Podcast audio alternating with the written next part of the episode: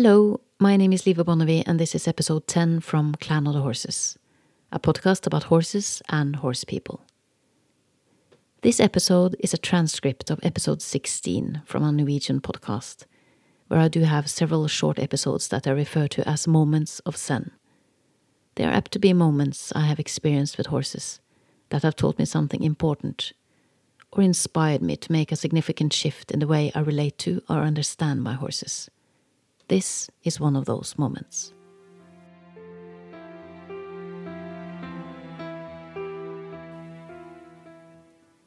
Today's moment of Zen took place quite a few years ago when I had my first horse.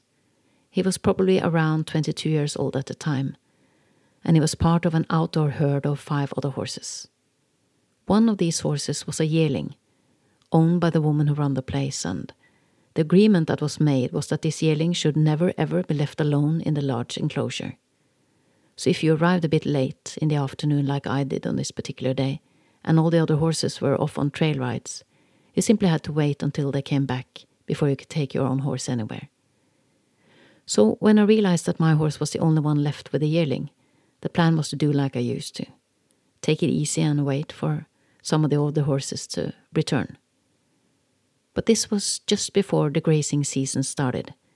So when my horse saw me, he was highly motivated and ready to get out of the enclosure to graze immediately, having had nothing but dry hay for nine months. So he trotted towards the gate full of optimism. As a matter of fact, he was so full of expectations that I didn't have the heart to let him wait. So I decided to bend the rules a little. I got my rope and halter and let my horse out so he could graze while we waited. Just outside the gate, there was a specific herb that he really has always been very fond of. And with this arrangement, it was less than a metre and a half between the two horses. And the yearling handled the situation well. Then my horse decided that he wanted to graze a bit further from the gate, but I held him back, because I wanted to stick with the deal and stay close to the yearling. But my horse was very determined.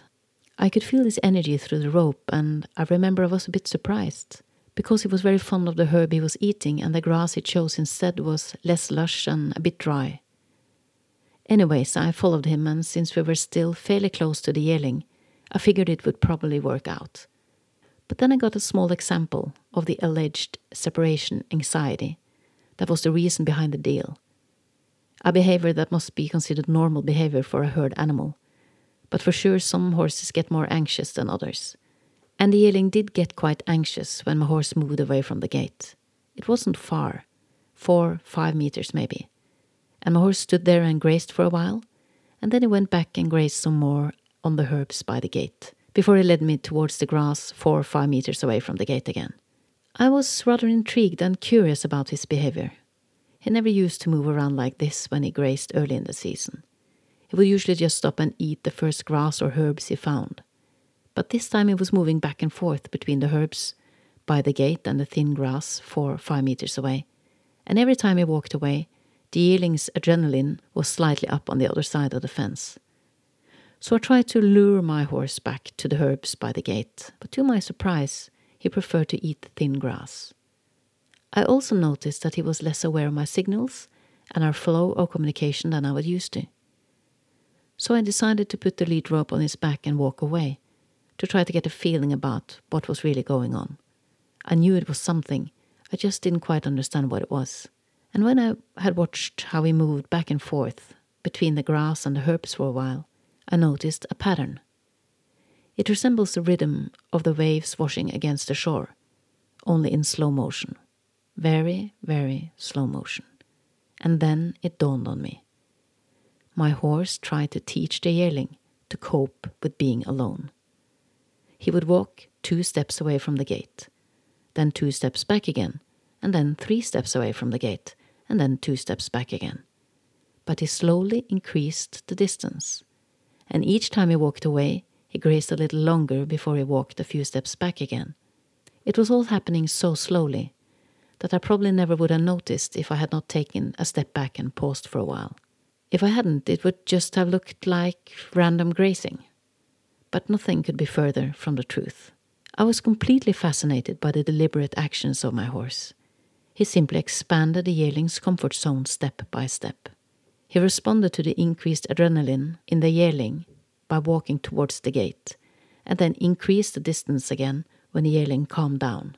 And when he had been doing this for quite a bit of time, he had finally walked so far away from the enclosure that he was out of the yearling's sight. And suddenly my horse had, deliberately, on his own, created the exact situation the owner of the yearling tried to avoid at all costs. A situation where the yearling's adrenaline became way too high, and he went ballistic. But yearling didn't go ballistic. He paid close attention to every move my horse made, and every move gave him a piece of advice, so he was able to remain completely calm when my horse disappeared out of sight. The two horses had had a conversation about this moment beforehand, and the yearling had settled down, knowing that he was well taken care of and safe. It took a while before my horse reappeared. He continued his work, using an intricate pattern and subtle signals that would easily have been missed, but the yearling missed nothing. He had followed every step my horse took, getting calmer and calmer, and now he stood half asleep in the sun with soft eyes.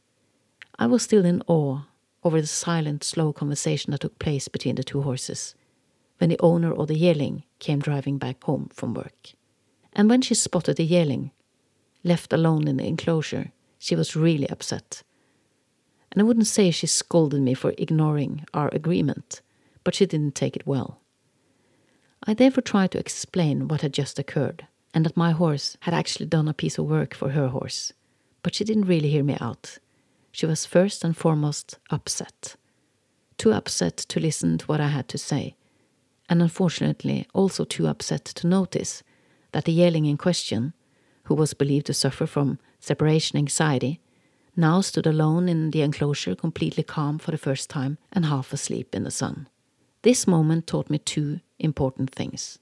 One, trying to explain something to people who are either stuck in the past or unable to listen with an open mind is often a waste of time. Two, what I witnessed was not in any way a unique moment. Moments like this happen all the time between our horses. But we are way too busy and efficient to notice. You have just heard episode 10 from Clan of the Horses, a podcast about horses and horse people. I want to thank my composer Fredrik Blom, and last but not least, I want to thank you, dear listener, for your patience. May the horse be forever with you.